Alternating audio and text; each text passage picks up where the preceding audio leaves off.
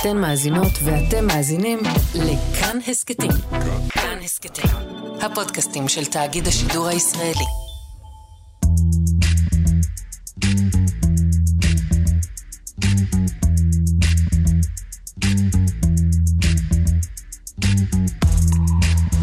היי, אתם ואתן על חיות כיס, אני שאול אמסטרדמסקי, והיום אנחנו בעוד כיסון חירום. כי אתמול הממשלה אישרה את תקציב המדינה לשנת 2023 מחדש, ובניסיון להבין מה בדיוק קרה שם, למה קרה מה שקרה ולאן אנחנו הולכים מפה, אני רוצה להגיד שלום לליאל קייזר, ראש התחום הכלכלי של כאן. שלום, שאול. מה העניינים? האמת, אני מה זה עייפה. הלכת לישון מאוחר? אה, כזה 52, 53 ימים, אני לא יודעת, אין לנו טלוויזיה מולנו, אז אני לא יודעת כמה ימים עברו מאז הרבה 7 ימים. באוקטובר, אבל נראה לי כולנו, כאילו, כן. עייפים, נכון? באיזה שעה אושר התקציב בממשלה אתמול בלילה? זה היה סביב אחת ומשהו, שתיים כזה. אה, מוקדם.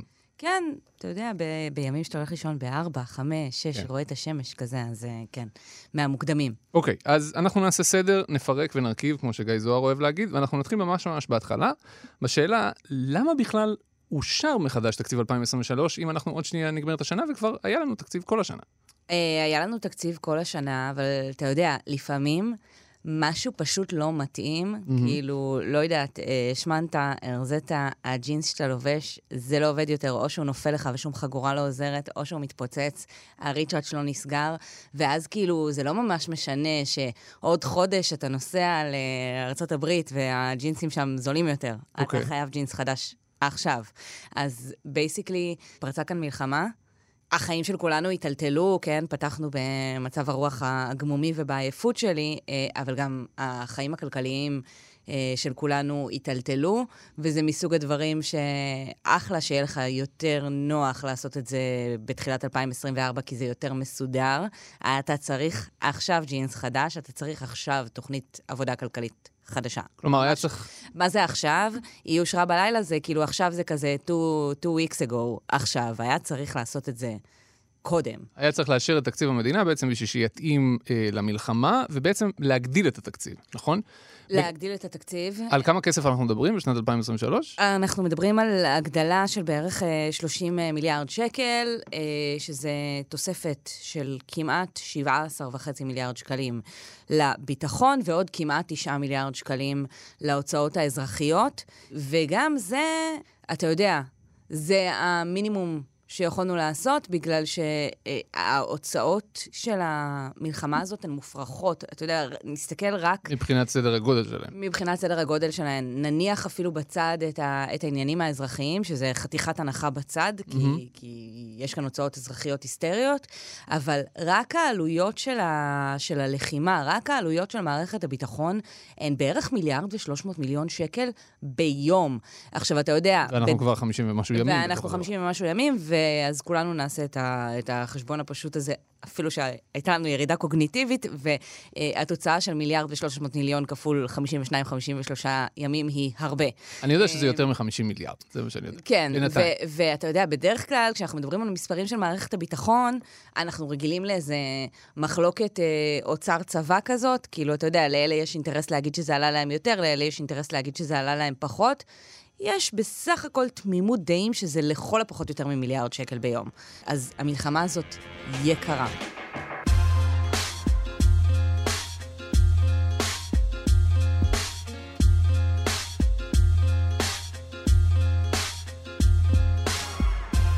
אוקיי, אז הממשלה הגדילה את התקציב בערך ב-30 מיליארד שקל, שזה המון המון כסף. מאיפה הכסף הזה מגיע? הלוואות. מה שקורה בסיטואציה הזאת, זה, אתה יודע, משתמשים במילה כאילו מאוד uh, מושכת הזאת, גייס. Uh, אז uh, החשב הכללי של מדינת ישראל, יאלי רוטנברג, גייס כסף, שזה אומר קצת מה שאנחנו מדמיינים, כזה שיחות טלפון עם משקיעים מעונבים בכל העולם, ונסיעות וכאלה. פשוט לוקחים הלוואות, מעודדים את העולם להשקיע בנו, צריך לשכנע אותו, ותכף נדבר על זה, שאנחנו בסדר, שאנחנו נהיה בסדר, שכדאי לתת לנו כסף ושכדאי לתת לנו כסף במחיר שהוא סביר, מהמם. וסביר זו גם מילה שמקבלת הרבה משמעויות בהינתן שאנחנו בסביבת ריבית גבוהה, כבר לא כל כך זול לקחת הלוואות בימים האלה, כן. אבל מדינת ישראל לוותה כסף כדי שאפשר יהיה לשלם על, אה, על התענוג המאוד מפוקפק שנפל בחלקנו. כי בעצם כספי המיסים לא מספיקים בשביל לממן את האקסטרה הזה, מספיקים בשביל לממן את התקציב, ואפילו זה לא, כי תמיד יש גירעון קטן. ממש כמו שאמרנו, הג'ינס הזה לא מתאים יותר, התוכנית לא מתאימה. כשבנו את התקציב הזה חשבו שההכנסות תהיינה X, כרגע כן. הן X פחות סכום משמעותי, משמעותי כן. ושההוצאות תהיינה Y, וזה Y פלוס, פלוס, המון, פלוס, כן. וזו הסיטואציה, צריך אוקיי. לקחת הלוואות. בצד אותו גיוס כספים, אותן הלוואות uh, עתק שהזכרת, ואנחנו, היד עוד נטויה, אנחנו נגייס עוד הרבה מאוד כסף, משרד האוצר, אגף התקציבים, אגף אחר במשרד האוצר, הציע גם לקצץ חלק מהסעיפים בתקציב המדינה ובעצם להסיט כספים לטובת המאמץ המלחמתי, נכון? אם את זוכרת בכמה כסף מדובר ומה קרה עם זה בסופו של דבר.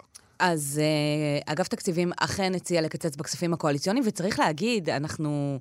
Uh, בדרך כלל כשאנחנו אומרים, uh, אגף תקציבים הציע, הרבה פעמים זה דבר שהוא לעומתי. לפוליטיקאים. כלומר, זה כזה הפקידים המעצבנים האלה ש, שמציקים לשר או משהו מהסוג הזה.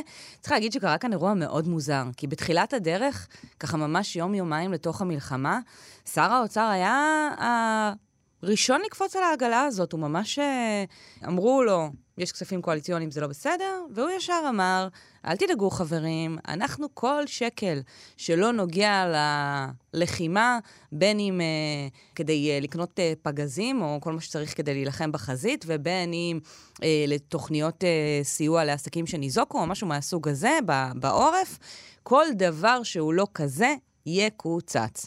ואז ראינו כזאת אה, גרסה מזדחלת של שר האוצר, כי זה התחיל בכל שקל ילך רק לדברים שרלוונטיים למלחמה. זה המשיך בזה שהוא טען שלא, לא, לא, התוכנית הזאת והזאת, שהיא בכספים הקואליציוניים, היא כן תימשך, כי זה לא ממש קואליציוני לשיטתי. כלומר, הוא ניסה להגדיר מחדש את המונח הזה. אה, זה המשיך לזה שהוא הוציא נייר, שהוא ממש חתום עליו, יש עליו את הלוגו של אה, שר האוצר, של לשכת שר האוצר, שבו כתוב שיקוצצו מיליארד ו-600 מיליון uh, שקלים מהכספים הקואליציוניים, מתוך חמישה ומשהו מיליארד, כמעט שישה רק השנה. Mm-hmm. ואז הגענו למאני טיים, שזה מונח שאני מאוד אוהבת, אה? והתברר uh, למי שקרא את הנייר, שהכספים הקואליציוניים יקוצצו רק ב-961 מיליוני שקלים. אז uh, זה מה שהממשלה החליטה עליו אתמול.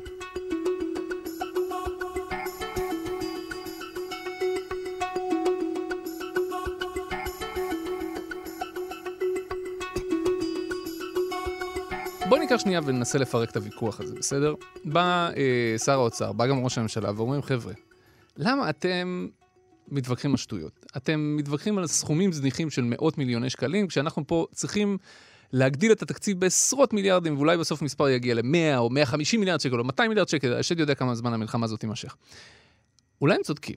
אולי פקידי האוצר סתם לעומתיים בכוונה, ויאללה, מה זה עוד 300, 600, 900 מיליון שקל? אז זה מתחלק לשניים. אה, בעיניי. יש, קודם כל, ממש את, ה, את התשובה הפרקטית הכי down to earth לזה. דיברנו לפני רגע על מאיפה יבוא הכסף. אמרנו שהחשב הכללי, אלי רוטנברג, מסתובב בעולם וצריך אה, ללוות את הכסף הזה. אז קודם כל, מאוד מאוד פשוט. על כל שקל כזה שאנחנו לווים, אנחנו נצטרך גם להחזיר אותו וגם לשלם עליו uh, ריבית. ואמרתי את המילים המאוד לא נעימות לאוזן, סביבת ריבית גבוהה. שורה תחתונה, הריבית גבוהה. הריבית ב- ב- בישראל, אה, בנק ישראל השאיר אותה גם, גם השבוע על 4 ושלושת רבעי האחוז, כך אמרה לי היועצת הלשונית שצריך להגיד, ובעולם הריבית גם היא גבוהה. זו לא אה, תקופת הקורונה, שזה המשבר האחרון שנכנסנו אליו וכאילו יצאנו ממנו כמו גדולים, שהריבית הייתה כמעט אפס, ולקחת הלוואה זה לא היה נורא כל כך. לכן את אומרת כל מיליארד קובע. אז כל מיליארד קובע, ועל כל אחד מהם אנחנו צריכים לשלם, אבל זה הסיפור הקטן בעיניי, ואתה יודע, מי שלא מרים שקל או שווק שקל וכל הדבר הזה, mm-hmm. אבל זה הסיפור הקטן, כי הסיפור הגדול הוא שוב אה, סיפור של, של דימוי, של איזה מסר אתה משדר לעולם, כשהעולם הוא מי שנותן לך הלוואות, כשהעולם הוא הגופים הבינלאומיים, כשהעולם הוא חברות הדירוג, והשאלה היא, האם יש כאן מדינה שמבינה את גודל השעה, שמבינה אה, שהיא צריכה להירתם להתנהלות אחראית, שמבינה שהיא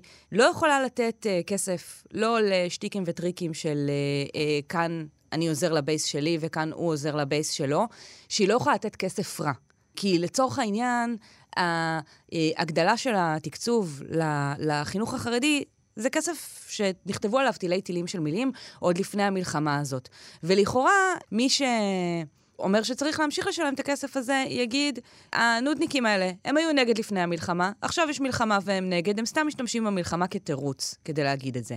אבל האמת היא שאם זה היה כסף רע לפני, ואני אומרת כסף רע לא מתוך שנאת חרדים, אלא כסף רע במובן הזה שזה כסף שהוא לא מעודד צמיחה כלכלית, להפך, אתה נותן כסף למוסדות שלא מלמדים בהם לימודי ליבה, שלא מכשירים אנשים לשוק העבודה. Mm-hmm. לפיכך, זה לא כסף שייצר לך עוד כסף.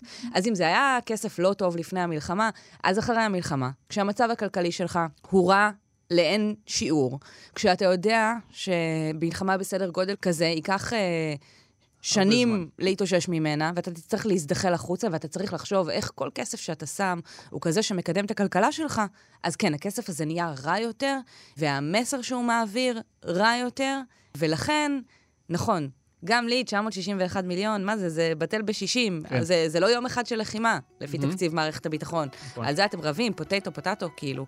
אבל כן, יש לזה משמעות.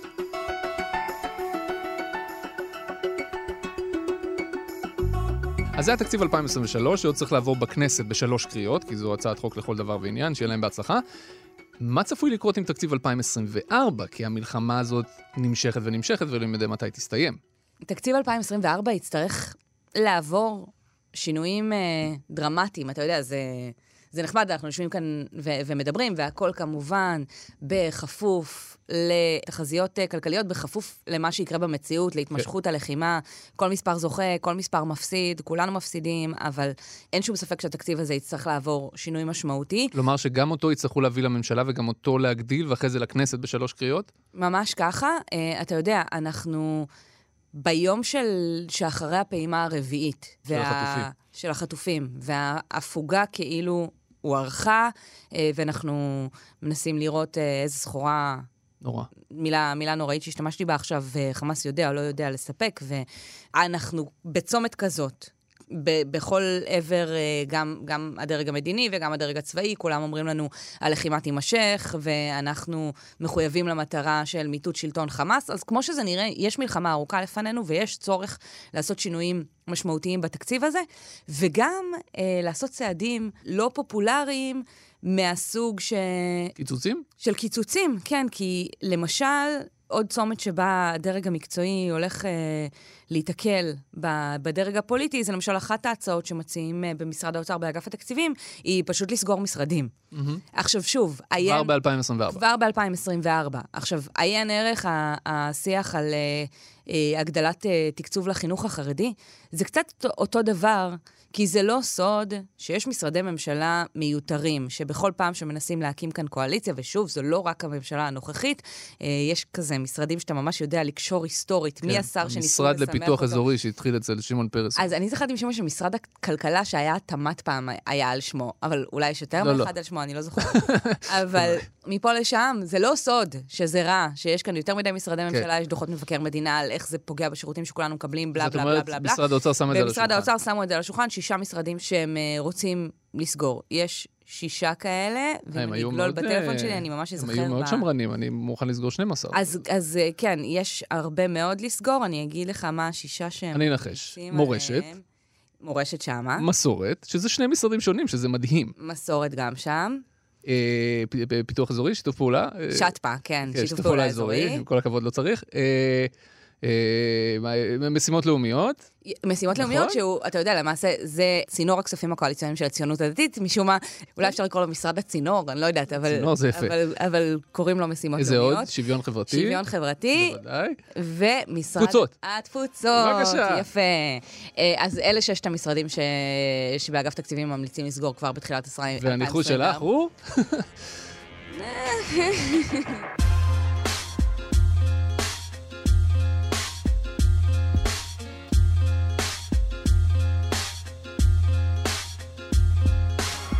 אוקיי. Okay, אז... אז רגע, אז סגירת משרדים, חוץ מזה, אה, אם שוב נדבר בגדול, וגם זה, אני חושבת שזה דבר גדול, כי זה, מש... זה ברמה המהותית זה משמעותי, אז חוץ מזה, שר האוצר אמר שלא יהיו העלאות מיסים. אבל יבטלו פטורים ממס? כי יש דיבור על זה שמסתובב. אז שמעתי דיבור כזה, אבל, אבל למיטב הבנתי, גם לזה הוא לא מכוון. אה, אז או פשוט- זה- ואז זה פשוט קיצוץ בשירותים. אתה יודע, אוקיי. אני לא... והגדלה משמעותית של הגירעון, אני מניח, נכון? והגדלה וללוות עוד משמעותית כסף. של הגירעון וללוות עוד כסף. אה, ובעצם שתי מילים שלא אמרנו כאן עד עכשיו, וזה כן. נכון גם לקואליציונים, וזה נכון גם לסגירת משרדים, וזה נכון גם אה, בכלל, פשוט סדרי עדיפויות. זה העניין. כל הזמן כולם אה, סביבי לפחות אומרים שעברנו טלטלה ושאנחנו נצא מהצד השני אחרים, וכל מיני דברים כאלה שקורים אה, בזמן אה, מלחמות של אנחנו נבין מה חשוב, וכל אחד ברמה האישית קצת אה, עושה איזה חשבון נפש עם עצמו. זה כזה, אבל ברמה הלאומית בממשלה, כלכלית. כן. והשאלה אם זה יקרה כמובן. נראה אותם עושים שינוי בסדרי עדיפויות. טוב, זה לוקח אותנו לנושא האחרון. כשאנחנו מדברים על 2024, הזכרת קודם, יש המון תרחישים של לאן המלחמה תלך ומשם לאן הכלכלה תלך. לפני שבוע, הכלכלן הראשי במשרד האוצר, דוקטור שמואל אברמזון, הוציא מסמך מרתק, ובו הוא אה, ניתח לאן הכלכלה תלך. כמו שאמרת, אנחנו לא יודעים לדעת בדיוק, כי אנחנו לא יודעים בדיוק איך תתנהל המלחמה. אז הוא שרטט כמה תרחישים. אני אשמח שתתני לי אותם מהקל אל הכבד, כלומר, מהאופטימי ביותר לפסימי ביותר. אוקיי, אז יש את התרחיש האופטימי, כן. כן. שהוא גם מכונה התרחיש האופטימי. Mm. וזו סיטואציה שבה הלחימה מסתיימת עד סוף הרבעון הראשון של 2024. כלומר, מרץ, אה, עד מרץ סיימנו. המלחמה מאחורינו, אה, ואז ההערכה שהכלכלה שלנו תצמח ב-2% ושתי עשיריות האחוז. שזה לא רע. אה, שזה לא רע. זאת אומרת, התאוששות מהירה אחרי שהמלחמה כן, מסתיימת. זה תרחיש ההתאוששות המהירה. בתרחיש הביניים, שהוא מה שנקרא התרחיש הסביר, שבו הלחימה נמשכת, אבל בעוצמה נמוכה, עד סוף 2024, למשל, שעד סוף מרץ אנחנו משתלטים במרכאות על כל אזור הרצועה, אבל אחרי זה נשארים שם באיזושהי עצימות מסוימת עד סוף השנה. כזה מין דבר? משהו מהסוג הזה. אה, בסיטואציה כזאת הכלכלה שלנו תצמח באחוז ושש עשיריות, וזה התרחיש הסביר עד כדי אה, אופטימי. שזה משמעותית פחות, זה נשמע הבדל קטן, ה-6 עשיריות אחוז הזה, אבל כל אחוז זה בערך 17 מיליארד שקלים, זה לא מעט כסף. זה ממש לא מעט כסף, והתרחיש הפסימי מדבר על התמשכות של הלחימה עד אמצע 2025. עכשיו שוב, אנחנו מקליטים את. הפרק הזה בזמן הפוגה. ונהגתי לכאן וחשבתי, וראיתי שהכביש מלא, ושאני כאילו בכלל לא חושבת אם תהיה אזעקה תוך כדי נהיגה, שזה תמיד כזאת מחשבה, מחשבה מבאסת, ובאמת ה-state of mind שונה לגמרי.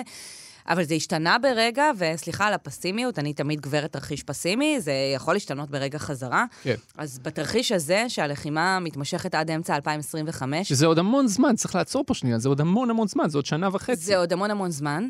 הכלכלה הישראלית תצ- תצמח לפי הערכות בשתי עשיריות האחוז בלבד. בשנה הבאה. בשנה שזה הבאה. בעצם כמו להגיד, היא לא תצמח בכלל. זהו, אז זה כן... ואם להביא בחשבון שהדמוגרפיה גדלה, זאת אומרת, האוכלוסייה גדולה, זה ממש לנפש זה צמיחה שלילית. זהו, ודיברנו כאן על טווח כזה שנע בין 2% ו... ושתי עשיריות לבין שתי עשיריות בלבד.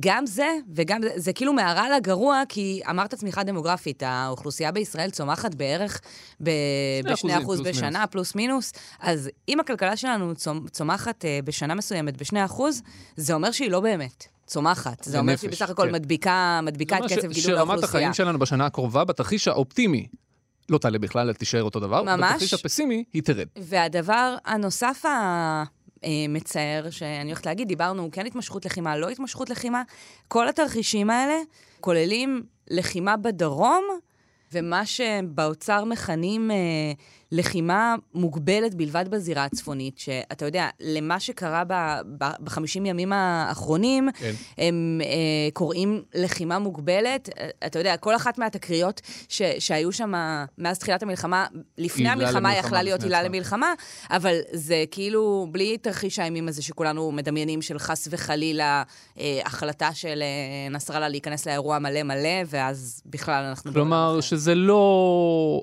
התחזית הזאת של הכלכלן הראשי לא מביאה בחשבון טילים ארוכי טווח על כל מדינת ישראל מהצפון, פגיעה במתקן אסטרטגי, את זה היא לא מביאה בחשבון, כי זה כבר, זה אירוע אחר. את זה היא לא מביאה בחשבון, וגם האמת צריכה להיאמר. חייבים לפרסם תחזיות, זו העבודה של האנשים האלה, זה מה שהם צריכים לעשות, הם צריכים לתת תמונת מצב כלשהי למקבלי ההחלטות. כן. בכנות, אני לא חושבת שמישהו בתוך ישראל יודע או יכול לחתום בוודאות מה יקרה ברמה הביטחונית, אז אלה התרחישים הטובים.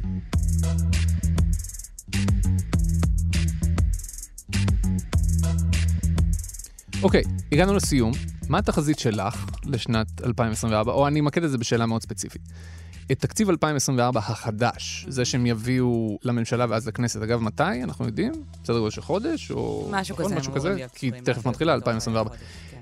יעבור בכנסת שלוש קריאות, או שהם פשוט יגידו, אוקיי, אנחנו לא רוצים לריב, יאללה, בוא נגדיל את כל התקציב ב-100 מיליארד שקל, ובלי קיצוצים ובלי כלום. אני לא רוצה לחשוב על מה שאמרת עכשיו. למה? לא, זה כאילו, אה, ב- ברמה האישית, לאומית, אני רוצה לחשוב שהם יהיו מסוגלים לעשות אה, צעדים כאובים, שהם יהיו מוכנים לשלם אה, מחירים פוליטיים. ועזוב, אנחנו כל הזמן מדברים על מחירים פוליטיים. הייתי רוצה, במוחי הקודח, לחשוב שבכלל לא היה כאן ריב פוליטי. זאת אומרת, ש... שכל אחד מהשרים יסתכל, אה, ו- וחברי הכנסת והמפלגות, יסתכל מה קורה על השולחן שלו ויחשוב ככה עם עצמו, מה באמת קריטי לעם ישראל בעת הזאת, ומה לא, ויגיד, אה, אני מוותר על מה שלא חשוב. לא יודעת, נראה לי שהילדים שלך מסוגלים לעשות את זה, כשאתה אומר להם, אה, חמודים, המצב לא משהו. אה, וצריך לחשוב על טובת הכלל, או משהו כזה. ו... לא, ו- ובאמת, אתה מסתכל עליי בפרצוף הזה, לא, ואוקיי, כי יכול להיות הילדים שהילדים שלי... שלך לא. לא, אבל הם אוקיי. בני 10 ו-13. מהממשלה הייתי מצפה לגלות באמת את הבגרות. ועזוב, אתה הרי מסתובב ברחוב, ואתה רואה אנשים עושים דברים ממש ממש יפים. כן. אתה רואה אנשים הולכים להתנדב במקומות, ואתה רואה אנשים אה, פותחים את הבית שלהם לאנשים אחרים, ואתה רואה אנשים נותנים משלהם, ואתה מסתכל על חיובי האשראי שלך, והכל Mhm. כזה תרומה לזה ותרומה להוא, ואז אתה אומר, כאילו, למה מה שעובד ברמת האזרחים עדיין לא עובד ברמת הפוליטיקאים? אני רוצה לחשוב שזה כן יעבוד. חוץ מזה, התחזית שלי, הכלכלית, היא שיהיה לא טוב. אחים שלי הזכירו לי שאמרתי את זה גם בקורונה, והנה התאוששנו יפה, אז יש לי מלא הסברים למה זה לא אותו דבר, אבל uh, הלוואי שאני טועה גם במקרה הזה. הלוואי שאת טועה. ליאל קייזר, תודה אבל רבה. את אף פעם לא טועה. אבל אף פעם לא טועה. אה, אתם הקשבתם לעוד אה, כיסון חירום של אה, חיות כיס. עורך חיות כיס הוא תומר מיכלזון. המפיקה שלנו, ליהי צדוק, היא חצי מהשבוע במילואים וחצי מהשבוע כאן.